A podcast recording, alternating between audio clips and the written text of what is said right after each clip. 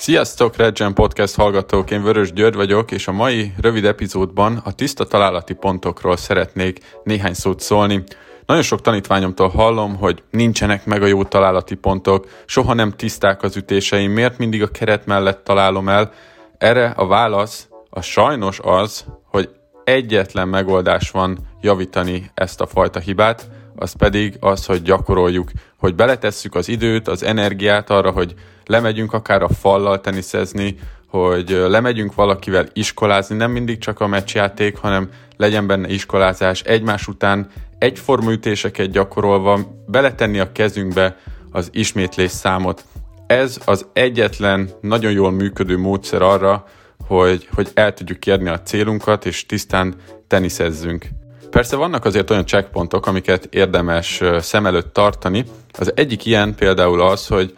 egy mérkőzés elején, egy edzés elején ne 100%-ban arra koncentráljunk, hogy most azok a labdák, amiket ütünk, azok bemennek, hogy azok biztos, hogy nagyon precízen vannak eltalálva az ütő közepén, hanem először kezdjük el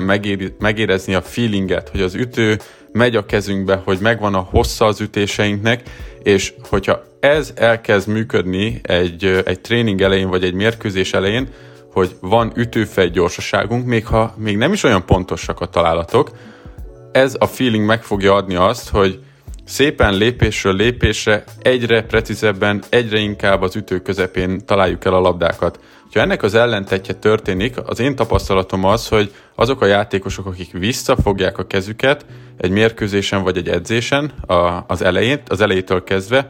azok sokkal nehezebben és sokkal később fogják megtalálni a helyes találati pontokat. Ha meg is vannak ezek, nem fognak kellő mennyiségben, kellő mértékben pörögni ezek az ütések, és nem lesz kellő nyomás a, az összes alapütésben. Szóval szerintem ez egy nagyon fontos checkpont, és itt el is tudnám mesélni azt a sztorit, amit én nagyon hasznosnak gondolok. Kint a Rafa Nadal Akadémián töltött időszak alatt, amit dolgoztam ott edzőként, volt szerencsém végignézni egy jó pár Nadal edzést, és az egyik legérdekesebb dolog számomra az volt az edzésein, hogy amikor elindultak ezek a tréningek, rendre Nadal elengedte a kezét, viszont jó nagyokat hibázott bele, belőle, főleg ahhoz képest, hogy az ő szintjét nézzük, jöttek két, három, négy méteres autók, és akár zsinórban is nem mondom, hogy ez minden egyes ütésnél így volt, de feltűnően sokat hibázott. És ez így ment az edzés elején 10-15 percen keresztül, hogy jöttek a hibák, viszont azt lehetett látni rajta, hogy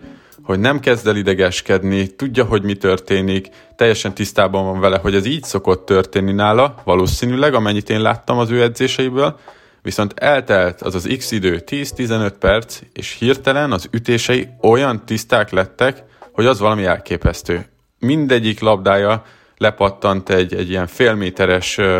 kis négyzetben, és szinte sebészi pontossággal jöttek azok az ütések, amik előtte igazából hibák voltak. Utána ezen sokat gondolkoztam, és azt gondolom, hogy a titok abban van itt, hogy ő először a feelinget szerette volna megérezni, az, hogy elengedi a kezét, és ezután jött igazából az, hogy egyre precízebben és pontosabban szerette volna eltalálni az ütő közepén a labdákat. És ez a pillanat igazából minden edzésen eljött, szóval ez a 10-15 perces időszak volt kritikus, viszont ezt követően jöttek a pontos találatok.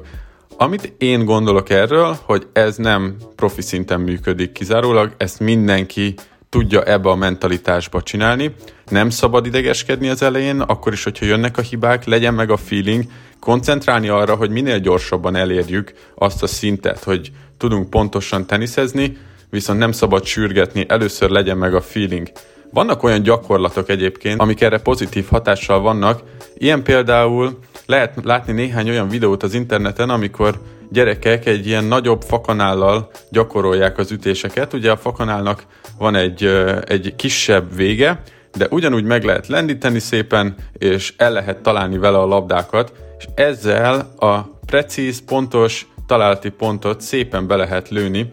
Nyilván nem lesznek ugyanolyanok az ütések, mint egy teniszütőről, nem fognak ezek pörögni, viszont szépen be lehet lőni a, az ütőnek a közepét ezzel. Ütünk ebből egy párat ezzel a fakanállal, és utána visszavesszük a kezünkbe az ütőnket, és ott is igyekszünk arra koncentrálni, mint hogyha az ütő húrozatának a közepén lenne a fakanálnak a, a vége, és azzal szeretnénk eltalálni a labdákat, az agyat nagyon szépen rá tudja állítani arra, hogy legyenek meg a tiszta találati pontok. De még egyszer szeretném kiemelni a fő mondani valóját ennek a podcastnek, hogy ez csak is gyakorlással fog menni. A tízezer ismétléses szabály én nagyon jónak gondolom, én ebbe hiszek, hogy minden egyes ütést legalább tízezerszer kell megismételni ahhoz, hogy elkezdjen berögzülni. És ez itt nem feltétlenül arra gondolok, hogy egy tenyerest tízezerszer megismétlünk is, van egy tenyeresünk, akár a tenyeresnek csak egy kis részét tízezerszer kéne megismételni, hogy úgy igazán kezdjen beépülni és berögzülni a, az izommemóriába, az agyunkba. Én ezt egy olyan metódusnak gondolom, ami működik, és a legtöbb játékosnál beválik. Úgyhogy az én edzői gondolkodásomban ez az elsődleges, bele kell tenni a munkát, és annak egészen biztos, hogy meg lesz az eredménye. Egy utolsó információ, mielőtt kikapcsolnád az epizódot, szeretném ajánlani a vasárnapi tenisztippek e-mail listát, ami egy teljesen ingyenes lehetőség mindenki számára. Itt minden héten írok hasznos teniszes történeteket, tippeket és olyan dolgokat, amiken a hét folyamán gondolkoztam. Nagyon egyszerű fel és leiratkozni, elhelyeztem ennek a linkjét a leírásban, várlak téged is a Regent Tennis közösségében.